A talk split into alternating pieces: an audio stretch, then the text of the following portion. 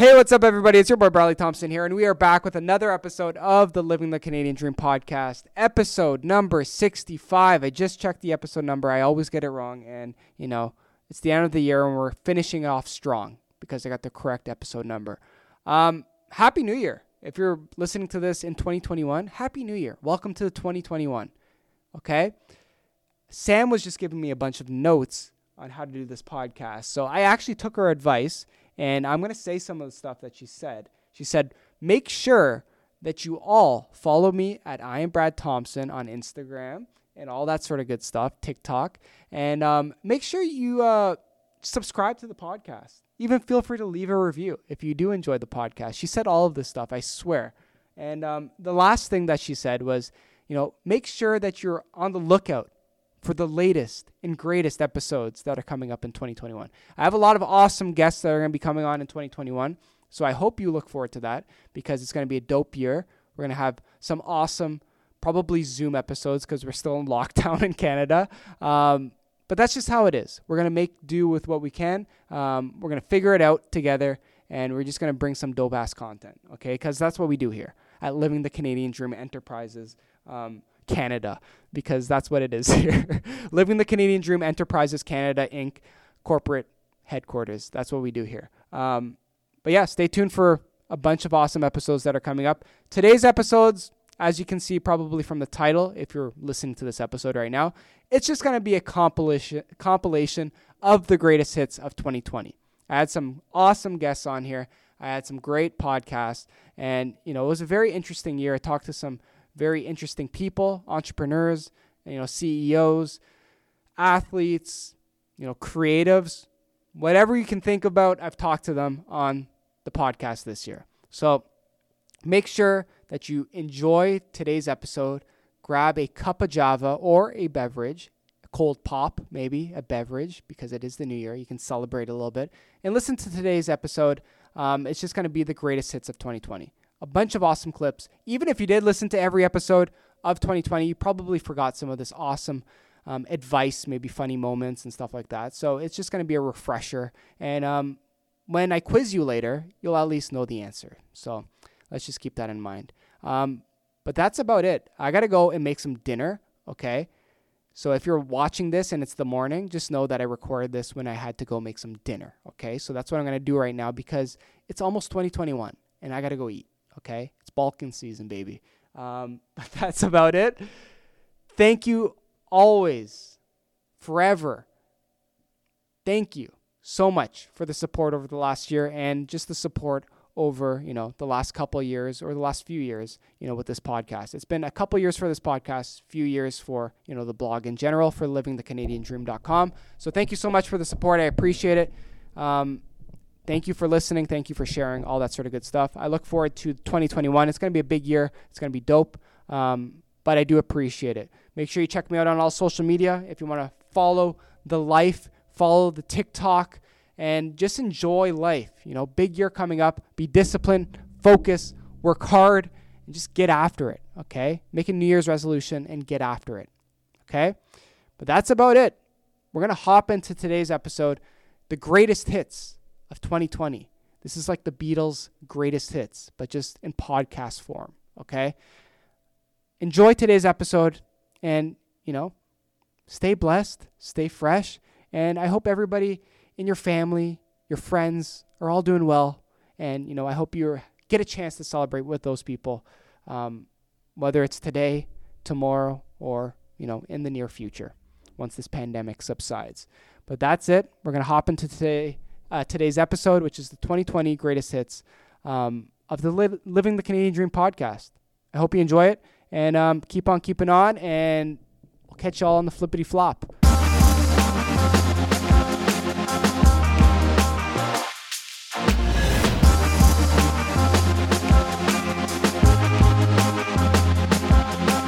Living the Canadian dream.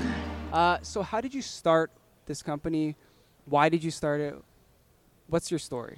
Well, I landed in uh, Mississauga and Pearson Airport in 1999 with a $1,200 in my pocket. Okay. I lived in a basement apartment, shared basement apartment. Uh, things were tough. When I wasn't sleeping, I was working. It Yeah. was a lot of hard work. you know, I had to start my life and make a living from scratch. So I had to work at a coffee shop, Yeah. despite the fact that I'm a gemologist. Okay. So I'm an expert of diamond. I have a master degree Wow. in geology, but people won't give me an opportunity because I didn't have the Canadian experience. Okay. So I had to really to get to know Canada and Canadians. I had to work at a coffee shop. For sure. Fast forward, you know, I started working uh, for free at a jewelry store at the Eaton Center, Okay. and I did a night shift at a coffee shop uh, to make some living. Yeah. Yeah. And then soon enough, another jewelry store saw my worth and gave me a paid job. okay. And again, couple of years in, found small partnership Okay. on a sweat equity. Very cool. And one day my wife called me and said that she was looking for some baklava. okay. And she pointed out this place called Paramount and was an industrial area in Mississauga. So I drove there, walked in, was nothing Paramount about the place. Yeah. Yeah. And I had a conversation with the owner, and he told me that his business was struggling and on the verge of a bankruptcy, and he wanted to borrow some money Yeah. without knowing me. So I said, "Look, I don't know you. I'm only here for baklava." Yeah. Handed him my card, and just left. But when I got to the car, like on the way out, he was talking about his 15 employees and chefs Okay. that basically uh, would lose their uh, the, uh, like they'll be deported. They'll lose their immigration paperwork Okay. if they were to shut down the business. Okay. So I got to the car and that hit me because I thought like that was me. Like Mhm. 10 years ago people were helping me when I came to Canada. They made me feel more like a citizen than an immigrant when I arrived. And you know, due to a lot of Canadian people help, I became like self-sufficient Mhm. and a bit better off. I didn't have a lot of money at the time, but I was okay. Yeah. So I called him back and I said, Look, I would like to listen more. I'm not promising anything, but I would Sure. like to listen more about your story and what's going on. For sure. So he came back to my office a couple days after, explained to me everything, and I decided to help him. Mhm. So I had just enough money to help him out. And then he told me three to four days after that he's no longer want to continue and he Oh, just wants to leave Mhm. because he had other issues with the Revenue Canada, with his immigration paper. So the staff were worried, were stressed to be deported. So I asked them if they're ready to turn this more than a bakery to a restaurant. Great. Yeah. And for me, it was the idea of bringing better Middle Eastern food yeah. to Canada, and the idea of it changing the way people looked at different cultures, and especially the Middle Eastern culture was looked at really negatively. Yeah. So I wanted to send a great message about immigrant, about Middle Eastern through food. Yeah. And as we all know, every single culture has something special about sharing bread together, about sure. eating together. Yeah. And quite honestly, even today, uh, looking at the world and the mess in the world, Yeah. I think breaking your bread together Yeah. is the solution of a lot of our problem. I totally agree with and you. that's where it started the whole yeah, time. That's amazing. Yeah, food always brings people together. It doesn't matter who you are; it brings you together. I agree. You can't you can't disagree with that. Um, latest obsession over the last it piqued my interest at the beginning of covid and essentially uh it's gone to a full-blown this is my obsession slash hobby is like uh buying old game boys and like modifying them and all shit, of that. I didn't even stuff know that. That's crazy. yeah so uh i've been like buying either like pretty beat up or old like game boy advances game boy colors game boy pockets all of those Just cause. changing the shells changing the screens like modifying them doing a whole bunch of stuff Okay. um, it's been a lot of fun. Yeah, it's been super cool. Uh, Are you are you gonna try to like resell them? Probably for now, I'm just building a collection. So I bought a whole bunch of like acrylic stands and whatnot, and I'm just kind of displaying them in my room on acrylic stands. Okay. Cool. Um, but yeah, it's pretty cool. I got a couple like, like there's some close to me where I don't know if the filter. So like, okay. Yeah. yeah. I'll get like a beat up. It's hard to see with the filter, but like a beat up Game Boy Advance full of scratches and like Yeah, yeah. the back cover and stuff. And then like you just like change the case, change the buttons. You get like a nice little um, colorful screen or um, lit up screen because like Oh, the original ones are very much like dark Dull. and like you need Yeah, yeah. lighting. Whereas, oh, like, so you're actually buying like actual screens. yeah, so I'm replacing the screens, doing some soldering, um, doing it for a whole bunch of Game Boys. So like, just scouring Facebook Marketplace and Kijiji. How much Um, um how how much are Game Boy like colors and advances? It now? depends. My usual cap is about like forty ish to fifty ish dollars per Mhm. device. Yeah. Um, and then sometimes you get lucky where you have like you know a parent selling all their kids devices like i had one person who sold me like four nintendo DS Lites and a psp for like 150 bucks Jeez. uh, with a bunch of games Jeez. um, I've never so- I never had a PS I well I never really had any of those like handheld games. I had a Game Boy Color like late in life though. Like I think I bought a Game Boy Color in like high school uh, because Yeah, one man. of my co- one of my cousins was like gaming like Pokemon. I was just like I can hop on that. It's like Try what it like 20 bucks to friggin' buy a Game Boy Color back then. Like it's nothing. yeah So YOLO. so i think it's been uh it's been a hobby that a lot of people have been picking up recently yeah. um, every time I find like a good price and like I hop on it right away, the person will be like, "Man, I had like so many people messaging me. Like, I don't know what the obsession is with these Game Boy Advances. Like, I thought they were old." And I'm like, I usually like I think there's a trend of like people doing this now because For sure. it's always been like a thing people did, but it was never super popular until I guess all the like COVID just shut everything down and Yeah. people like me are looking for a hobby to do, and it's kind of like a They're getting nostalgia. uh, yeah nostalgic also. nostalgic inexpensive and it's a fun cool thing to do and it's like a great way to replay your games on the original stuff but like Yeah. Better Yeah, no, no, it's interesting, and I think you know one of the reasons that's probably becoming so popular is because people are super into Pokemon cards now. Again, I don't know if you've seen Yeah, this, but it's like a YouTube big thing now. Yeah, it's a big Yeah. thing now, like Yeah. Pokemon, but also sports cards and stuff like that, which is yeah pretty wild. my girlfriend got me into magic um a couple years ago like magic Yeah, the yeah. gathering uh so i started with like that and like dabbling with that and whatnot and then yeah over time all these youtube videos of pokemon started popping up and i just started getting into like watching these videos i've never bought or owned pokemon cards oh, you but, like, never at all? when I was like, man, when I was like grade one or two, maybe like my parents bought me a booster pack or two, and I Yeah. probably still have the cards somewhere. Yeah, Um, but like as in anything past elementary school, I've never owned or bought Pokemon cards. I have a binder of Pokemon cards somewhere. I don't cool. know where, but it's somewhere. Same with hockey cards. I loved hockey cards back in the day. But, um, I, I don't get sports, so I don't get hockey cards. Yeah. But I mean, all the power to you, man. Yeah, yeah, hockey cards are a big thing, but it's just so crazy. Like, because I know like Logan Paul and all those guys are Yeah. like super big into Pokemon, but it's I think that's what kind of tripped over the trend. I think that Logan yeah, it's Paul video, inflating like, the prices and stuff. It's crazy. Yeah, It's So I- wild. it's it's freaking yeah, it's insane. People need stuff to do over COVID, so they're just Yeah. getting all nostalgic. If there's ever a time to get nostalgic, Yeah, it's now. There's Yeah. nothing much else to do. yeah, that's that's interesting. That's an interesting hobby is to like get into like Game Boy like refurbishing and stuff like Yeah. that. It's, And my sister just got a literally yesterday a Cricut oh yeah, printer machine thing where, like, it, like, dope. cuts. Yes. It's like uh, exacto knife on vinyl and stuff. head. yeah, Yeah. So I found some like apparently there's like paper that you can print on, hmm and then and like this thing will cut it out. And then when you put it in water, the ink will come off, and like you can put it on different objects and stuff like that. yeah, yeah. Like you can get like vinyl and stuff. I was actually looking at Sam and I were looking at them. I was just like, oh, I almost impulse bought one. I was just like, yo, it's actually sick. It's pretty Um, cool. I spent like four or five hours at my sister's place yesterday, just like making designs and print, uh, like cutting them out and stuff like that. And it's pretty cool, pretty cool. Yeah, because So, you can do like t-shirts and stuff too. I don't know how great the t-shirt printing is, just because it is iron-on, but um, I know you can do all that stuff, which is pretty sweet. yeah, it's super cool. It, it's pretty much like, and you can just buy the stuff on Amazon or any store really, yeah, uh, and then just put in this machine and it cuts it out for you. yeah, which is Uh, yeah, which which, is is- super dope.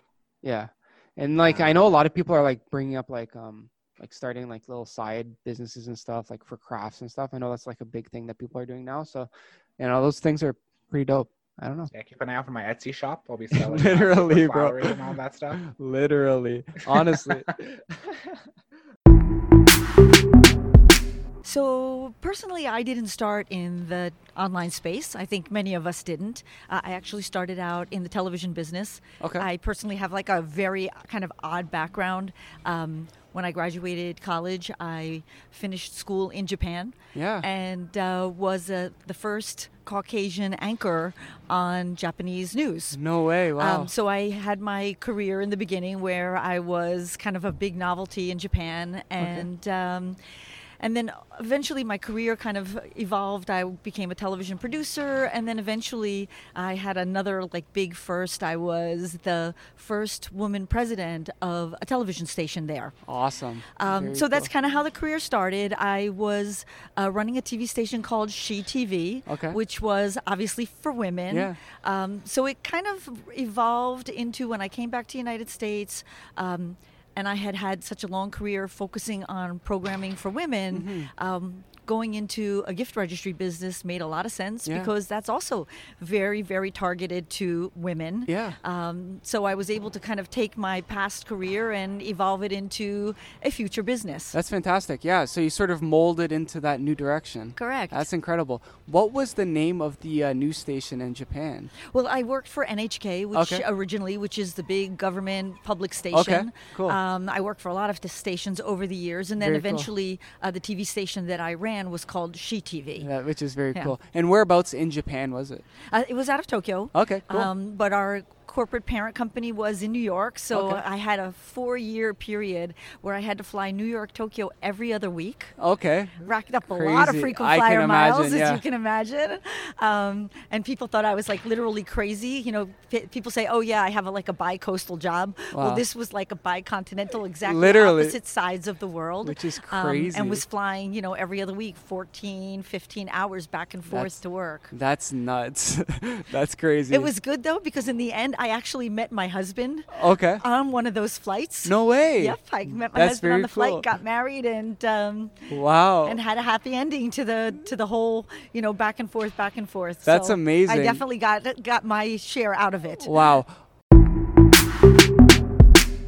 So you're working out every single morning. Um, how is that going at home? Um, you still motivated? it's, it's it's going. Yeah, definitely. Some days are a little less um, motivated. You know, you find yourself saying like, "Mm, "This morning maybe," Yeah. but why?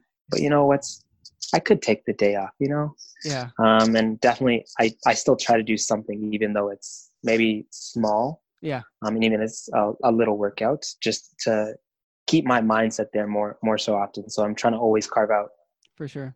some sort of little workout, you know, just so I keep my motivation. But it's it's difficult, you know. You go from a team setting where you have someone telling you you have to work out, you have Very to work out, structured, eh? work out. Yeah. yeah. To hear like my coach will never know if I'm actually working out. Yeah. Yeah. Um, but I try to to actually keep working out because there's going to be a day that comes and I have to go back and then that's when everyone's going to notice like Of course. okay you took a couple days off right Yeah. you're lying No, it's true. The training doesn't lie. No, yeah, for sure. And and you can you can speak for that yourself. I, I know Yeah. you're training a, a ton during Yeah. this time and you got your bike indoors Yeah. and stuff like that. And Yeah. um it's it's I'm trying I'm trying to find that balance where I'm working out and still trying to enjoy maybe like a little bit of an off season. So like I'm I'm trying to enjoy certain foods and Yeah. you know enjoy the day but still try to work out, you know. So sure. um, I'm trying to find a balance right now. I For sure. That's great. Yeah, and you, and you might as well because you have the time now, so you might as well you know have a balance. So that's great. That's yeah, awesome. definitely. That's great. So how did you get into soccer? You started obviously at a young age, and then you sort of really enjoyed it, I assume. What was your sort of journey like in the soccer world? A lot of people Mhm. play soccer, but you know, not not a lot of people go pro. So it's something that is very interesting. Yeah, yeah, yeah. Um, I guess I would have to say it all started. Uh, my dad's very, very big in soccer. Okay. Um, he loves loves the game. He always says he he wasn't as good as uh, me and my brother. Uh, my brother also played professional soccer. Um, Okay. But you but you have to learn somewhere. So uh, I guess his love for the game really grew on us, and That's great. I always say that it always started. Um, I think I was maybe four, maybe maybe really young. You know, I wasn't I wasn't on a team yet, but my sister played, and my dad was was helping coach her team, and he would let me sit on the bench. You know, and I'd sit on the bench with my sister and her friends, and Awesome. this is a girls' team, so I'm just I'm just on the bench, but.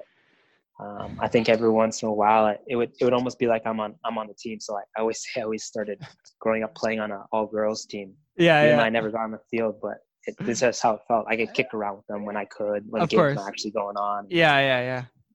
Um, but every, everyone, there's four of us that really played soccer. My mom, my mom did. She tried indoor league once, Oh, that's cool. she was she was the best one there. Oh, really? And yep, I'm I'm probably the only witness, so we'll have to go by that. but it's she- in the she- It's in the genes. yeah, she she gave it a try. I don't think she loved it, but she gave it a try. That's all we can ask. And so everyone plays here. So we're always just playing in the background, uh, That's good. the backyard, and stuff like that. So we grew up doing it. Uh, my brother started getting really good. My sister switched over to dance, so there's still two of us doing it. Yeah, yeah. Um, but my brother, he went to school. He played professional soccer, Mhm. so it just became like one of those things. You know, like he went to school. I said, he went to school. Like, man, I should I should try to go to school too. You know, and Yeah. we're all both working for the same thing. And I ended up going to school, and I was lucky enough after as well to to play a little bit of professional soccer. And It's great. So, how long have you been doing illustration? Wh- When did you get into art? Just art in general, illustration, and then sort of branching into animation. Well, like like my brother, like we've we've been drawing since we were kids. Yeah. Um, in high school, towards the end of high school, I I kind of wanted to get into like animation stuff, but I never thought I could do it. So I Mhm. kind of picked a different route. I'm like, I'll do architecture instead because it's it's Yeah. kind of artsy and a little bit more possible, I guess, which is Yeah. like totally backwards. So then I yeah I studied. I actually have a degree in architecture from University of Toronto. Yeah. And then when I graduated, I decided this isn't for me. So I actually took a whole left turn and I went to Seneca College and I studied illustration and animation. And then, yeah, I've been working since then. Um, it's been a long post secondary Yeah. life, but I don't know, it's worth it, I'd say. You know, Yeah, yeah. sometimes it just takes a little bit longer to get where you want to be.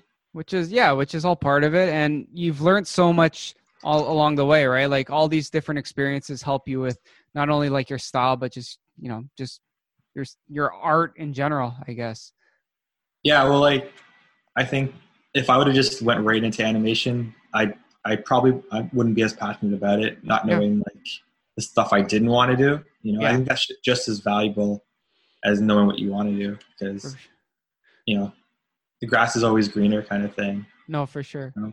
even when it comes to like jobs and stuff like if you do like a horrible part-time job like i've worked some pretty you know just not fun just not enjoyable just like horrible environment uh you know part-time work you know when i was a kid and it's just like you know that you never want to do that so Well, it's true. It's like when I was in animation school, and even when I work at studios, you can tell the people that have only worked in this industry, yeah and, and they complain. They're like, "Oh, I don't want to draw." Like you're drawing for a living. Like, yeah it, it could be so much. You could be, you know, selling dope, like you know, making coffees for someone. yeah yeah You know, like, like I think it's important to have those experiences so you can appreciate.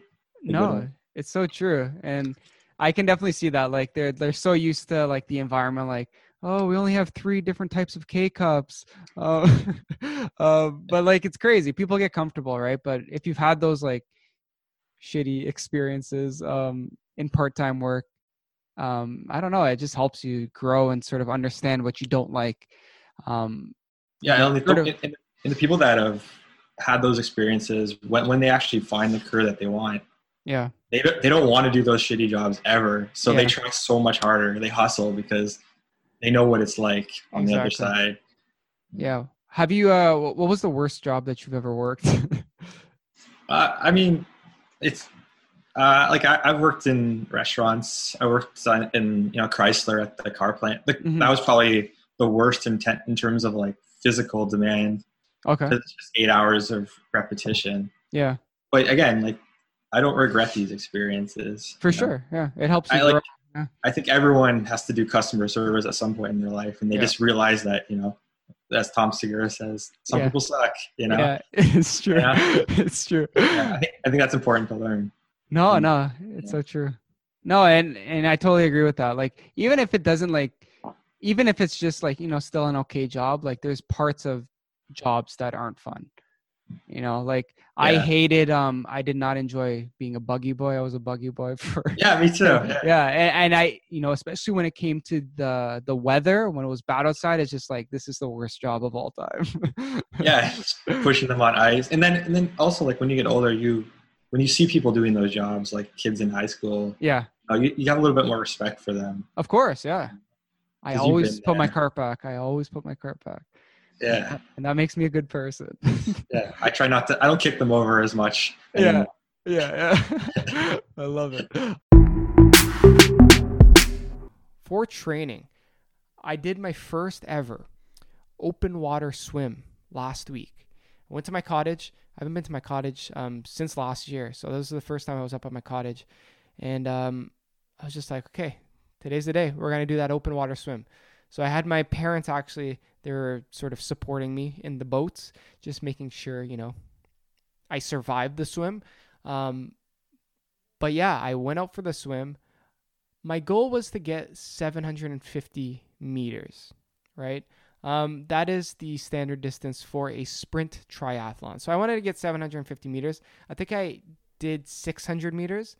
Um, it was a little bit windy. It was wavy. The waves were, especially going out into the bay, the waves, you know, you could feel it. That was a big difference in the open water swim um, experience compared to like normal pool swimming. Um, so that was a big difference. The other difference is that it's seriously terrifying. I had to take off my goggles mid swim um, going out because I'm just like, this is actually scary. Just to look into the water, it's just pitch black, and then you can just see the tops of the seaweed. Terrifying. Terrifying. I'm just like, I don't know what's under there. I don't know what's swimming down there, but I'm just happy it's not salt water. I don't know how people swim open water by themselves in salt water. Like, literally sharks are in there. Like, what is going on? I don't know. I'm I'm I don't have the the courage to do open water, salt water swimming. Like, geez, bro. Like that's that's nuts. That's nuts. But I did um my first open water swim. It went well. It I survived. Um, obviously, wasn't fast at all. I was slow. Took a bunch of breaks. Um, my my big issue with swimming right now is my stroke is getting a lot better. Um, but it's the endurance for just going for long periods of time, um, especially in the open water, because you can't really, like, you can rest on your back, that's fine. But for open water swimming, it's different. Like, you can't just go all out for 50 meters, for 100 meters, um, and then just obviously just chill by the side of the pool and hang off the side.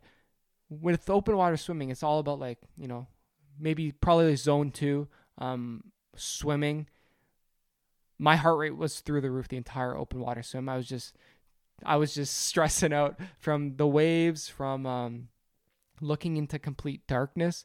Uh, it was very interesting, but it was one of those things that like whenever it comes to like facing a fear or you, if you want to try something new, the first time it's usually not going to be great. It's usually going to be okay or garbage. It's going to be scary. It's going to be terrifying, but it always gets better. It's like going on stage for the first time. One Dash kind of evolved uh, through a meeting of multiple people, but it started originally with a failure. Okay.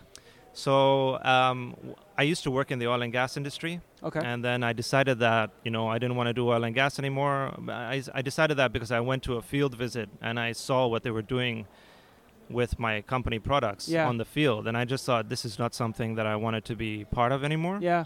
So I decided that I was going to sell the company. We sold the company in 2012, Okay. and then in 2013, I was looking for something new to do. Yeah. I took my hand at retail, which was probably the toughest uh, business environment I had ever found myself Wow. in because you know fashion retail was something that was really trending back then. Yeah. And we decided to do a fashion brand out of Singapore, which Okay. is very difficult to do because population size is quite small Yeah. Yeah. As soon as we decided to you know try branching out and going into the rest of asia For we sure. found how difficult traditional retail really is Mhm. and then keeping up with it so the the business collapsed after a while For sure. so you know whenever there's a there's a death of a company that you started or something you, you take time to grieve but then Mm-hmm. we decided we're not just going to sit back and you know cry about Yeah, it yeah. we're going to get back in the game Yeah. and we we thought what are we going to do we're going to build solutions Yeah. for retail and kind of help companies which have this really tough marketing time Okay. and give them solutions that are affordable but make maximum impact Love it.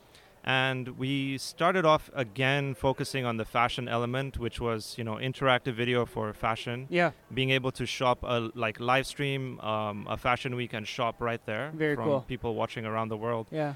And the pushback was really was really tough because we went to tr- again traditional retailers who were looking for innovative solutions Yeah. and for them they just weren't quite ready for that kind of video solution yet Yeah. And then i met my cto Okay.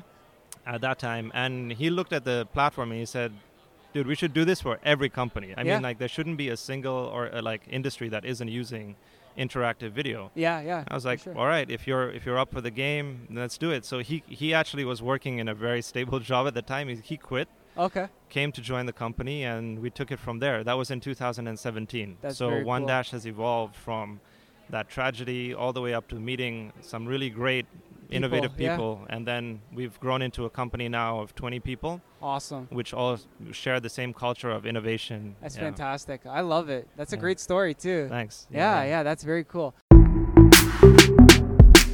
I actually kind of described Lift like the late 90s, that original dot com boom. Yep. You had a whole bunch of very strange businesses that were just sort of a, a bunch of different revenue streams stuck together. Yeah, This is in the days before Google or Facebook, so nobody really knew what business models were going to take yet. for sure. Uh, Lift is a little bit like that, and you think about sort of the cannabis industry, brand new to Canada. Nobody Mhm. really knows, you know, how that industry is going to sort of shape up, sort of foundations. Yeah, Uh, so we have built out revenue streams across sort of a number of different fronts, for sure. um, and that's really sort of been the strategy to this point. You know, Yeah. let's figure out how the industry is going to break and Of what revenue course. streams are going to drive. So. Uh, trade shows actually is how we started. So um, that's awesome. yeah, well, actually, the origin story kind of goes back to 19 uh, to 2014. We Mhm. had like a blog site for medical users, Okay. uh, so that they could kind of share what worked for them given certain you know conditions or whatever, yeah. what different products were working. Um, so what we so we sort of built that under Lift.co and then got into events. Uh, So twice a year we host events. They're the largest of their kind in Canada. So it's a consumer end B2B show. Awesome. Uh, we run one right in this building at the end of May um, Awesome. for, for Toronto and then in Vancouver in January. So Awesome. What is that called? What event? yeah, it's called the Lift Expo. Okay, Um, so it's their consumer days. It's uh, May 29th and 30th. awesome. Assuming uh, assuming everything is better by then. Yeah, and this yeah. building is open. For sure. Yeah. Um, so over the last couple of years, you know, as we've built out a data business, uh, built out a media business, built out events, yeah. you know, it's pretty clear to us as a publicly traded company, if you want to actually drive some results for shareholders, Yeah. Um, we've got to build a model that's much more scalable and sort of wide, you know, wide Of scale course, than that. yeah. Uh, and something that you can export to international markets For sure. as they tip to uh, to legal. Yes. So we've now started to build out a data business. Uh, it's Okay. called Cohesion. That's the brand. Okay. Cool. Uh, we built out a platform. It's all based on sort of a Google Looker infrastructure, okay. And it's bringing really unique consumer insights data to the industry. I love it. So we're partnered with Nielsen, who I know are big supporters of DX3 Yeah. just over here. For sure. We actually had them on yesterday. Oh, did you? great, Cynthia yeah. or, yeah. uh, Uh, yeah, yeah, Cynthia, yeah. So Cynthia and I are, are super tight. Awesome. cool. And uh, yeah, so we're leveraging a lot of their data to build out uh, one-to-one profiles Love it. uh, on cannabis consumers Cool. and help the LPs better understand how the market is forming, how to segment it, what types of consumers Great. are interested in what types of products. Awesome. That's Yeah. that's amazing. I love it. so love quite it. the transformation story. yeah, yeah, a lot of stuff going on. Yeah. Yeah, that's Yeah. fantastic. And it's really cool to see that you have both the online and offline business Yeah. with like Yeah. the, the the expo and stuff like that. That's yeah. amazing. I mean, it's it's interesting. Again, you know,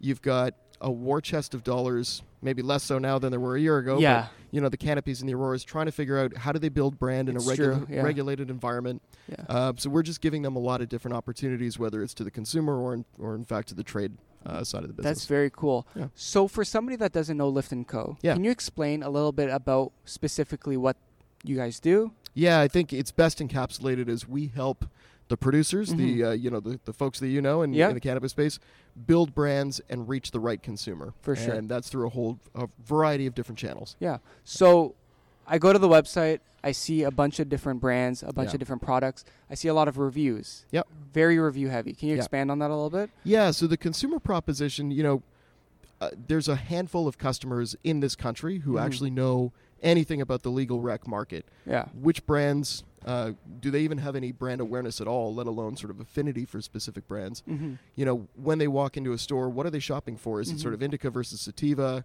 Is it THC versus a CBD product? Is it Mhm. a balance? What are the afflictions they they've got? You know, what are they trying to cure for? And Yeah. which products are actually going to map? So there's just no awareness right now of any of that. Yeah. Um, so you know that's that's really been the challenge, right? Yeah. So we're trying to build up revenue streams to help bring that information to the consumer. Yeah. And Lift.co is is an opportunity for them to share that information between themselves. So That's very we cool. kind of think of it as like the TripAdvisor of cannabis. Yeah, yeah. And uh, yeah, I mean, in, in a world where there's no information, we've got the definitive source of crowdsourced information Yeah. on products. Which is everything, especially crowdsourced information, because that's real information. That's Yeah. people that are actually using the products. It's like going to like a Google My Business page. Exactly. You know, it's people are actually visiting this business. Exactly. Yeah, which is fantastic. One of the first one was Your Oyster, right? Yes. Yeah, and I was really fascinated about that behind the scenes because I actually followed it. I looked at all the the blog posts and stuff like that, and it was very interesting stuff. Um, so, can you tell everybody a little bit about Your Oyster? Yeah, absolutely. So the business has changed quite a bit since it started. You know, the, I launched that in uh, in the middle of 2014, and at that Yeah. time it was a site designed to help Canadians get cheaper flights. And I, I should preface this by saying that I actually didn't intend to start that business. It was a complete accident. Uh, it it came out of a Facebook post that was really just intended for a couple of friends to see. Uh, but because that post went viral, uh, and when I say viral, I mean, you know, the term "your oyster" was trending on Twitter for all of Canada within 48 hours of me posting that. So that that's, the sort so of crazy. Wow. it, it, it was a very crazy and unexpected time for sure. Um, so I, you know, I'm not exaggerating when I say that I fell into the business. Um, so at that point, I was helping Canadians to fly more cheaply. Um, you know, I've got a lot of tip or not like tricks and kind of hacks to figure out how to get cheaper flights. Uh, but over time, it's morphed into a personal finance site. And our goal right now, as it is in the start of 2020, is to become the largest and most reliable source of personal finance information for Canadians. Awesome. I love it. I love it. Can you sort of break down some of the stuff that was on that site initially? Yeah, certainly. Basically, how it launched was, you know, I, I realized I, I'm a frequent traveler, and so I was wondering how can I save money on flights because flights can be pretty expensive, especially if you're going around the world. So I started doing some digging around. I found a couple of strategies that seemed to make a lot of sense to me, but no one seemed to be talking about. So I thought, okay, if I'm, you know, putting in 10 or 20 of hours of research here and I'm only just getting to this, how many other people are out there that could use this really valuable information but don't know about it because they haven't Yeah. done dozens of hours of research. So I thought I'll help those people find this information. I'm just going to give it to them. Yeah. And that was, you know, that's the post that I'm talking about that went really viral and, and got a lot of attention. But yeah, you know, at the very core, all it was was a blog, a, an information site to help people use credit card points to smartly and very cheaply get uh, flights around the world. I love it. I love it. Yes. And that's sort of what caught my attention. And it actually taught me a lot. And I'm not just saying this because you're on the podcast. I'm saying this because it actually taught me a lot about the whole credit card thing and the rewards points. And then I kind of got into it. I'm just like, this is a very interesting approach because I never even thought about the bonus points and stuff like that that you talk about. Can you talk a little bit about like what's the benefit of having like a travel credit card? Yeah, certainly. There there could be quite a few benefits. Yeah. Uh, and even for someone who just takes something like one trip a year, uh, they can be very beneficial for you. You know, I think it's important to get over the uh, the belief that you know I don't want to spend money on something like a credit card, right? You spend a hundred Yeah. bucks, okay, that's a hundred dollars gone. I could have spent that on whatever, on lunch, whatever. Uh, but really, what it is in most cases is it's an investment, and if Yeah. you're smart about it, then it can be a very good investment. You can double, triple, quadruple, or even do more with that money that you're investing there. So our ethos is to help people to uh, to understand that and and basically to do the 80 20 for them so they can just come to our site and see okay here's what i should do you know, five minutes later they're done. They don't have to think about this stuff. For but to answer your question, you know, what are the benefits of a travel credit card? I mean, yeah, as you mentioned, you you, you can get a lot of bonus points, which Mhm. uh, you can apply those points for flights and get significantly cheaper flights um, through North America or overseas, whatever. Yeah. Um, some of the cards, the more premium cards, will come with lounge access. And I got to be honest with you, if you step foot into an airport lounge, Yeah. you will not want to give up that benefit. For sure. It, it is night and day from just sitting at the gate and eating terrible food from vending machines or from overpriced restaurants. Right? Yeah, you go yeah. into the lounge, you're there, you're having your buffet food, you're having drinks, you take a shower sometimes. It is such a different experience and you will not want to go back. Yeah. So once you get hooked on these sort of things, then yeah, you're you're hooked. That's awesome. Yeah, that's super cool. And that was definitely one of the things that stood out when I was reading um, through the Your Oyster stuff, especially back in the day, because I just had no idea about that sort of stream of travel, which is very interesting. Um, so, what has Your Oyster become now? You said it's changed a little bit over the years. What's the real difference now in that site? Well, there, there's a big difference actually. You know, in the beginning, it we were running a service to help people get cheaper flights, and so the way mm-hmm. it worked is that you would reach out to us and you'd say, "Hey, I'm going to Europe in August. I want to go to Berlin and London and Amsterdam, and I'm going for two weeks. And the best price I found was nine hundred dollars. Yeah. Like, we beat it?" And then I would spend some time figuring out an itinerary, trying to beat that price. Sometimes it would work, sometimes it wouldn't. If it didn't work, then it meant that I just wasted an hour because I, you know, I, I obviously wouldn't charge someone if I can't help them. Sure. Uh, and once you once you waste an hour enough times, uh, you know, you you start getting a little cynical, and you think, okay, this uh, this needs to change. This business model isn't scalable. So over time, I started doing it for businesses, which made a lot more sense. Very Uh, the, the prices of flights are something like in the order of 10 times more expensive, which means I can normally save them 10 times as much money. Uh, So that makes a lot more sense. Um, but even still, I, I, I wanted to pivot from that business and create something that would be able to touch more, uh, more people. And, Sure. You know, we were already pretty deep into credit cards. Yep. So I thought, what if we just go broader into personal finance, right?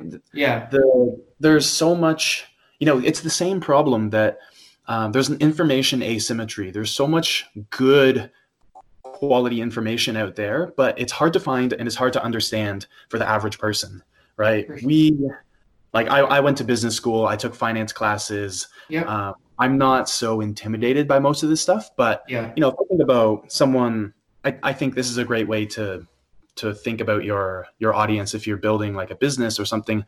What would my mother do in this scenario? Right? She's 60 years old. She knows a little bit about personal finance, but certainly not much. Uh, so how can I reach someone like her and give her a good recommendation for her specific scenario? So that's what we try to do. Uh, and at the stage that we're at right now, I say we because we've got a team of about 10 at this point. I love it. Um, yeah. And you know, right now we're we're really deep in the credit card game, but we're also uh, branching out into bank accounts, into investment platforms, uh, these new types of investment vehicles called robo advisors, which help you to manage your money automatically. It's um, crazy, eh? Wow. Yeah, yeah. Anything that's going to help people make smart financial decisions with the minimum amount of effort. That's what we're all about. I love it. That's that's awesome. So so you guys have grown a lot from a solo guy to now a team. It's crazy. Congrats yeah, and actually, that. thank you. All that growth, it, it's funny, all that growth has occurred in the last six months. Six months Wow. ago, it was still just me working on this, but I really kind of took a step back and thought, okay, how can we build this into something that's actually valuable instead of it being a bit of a side project for me? And so Yeah. this seemed like the way forward.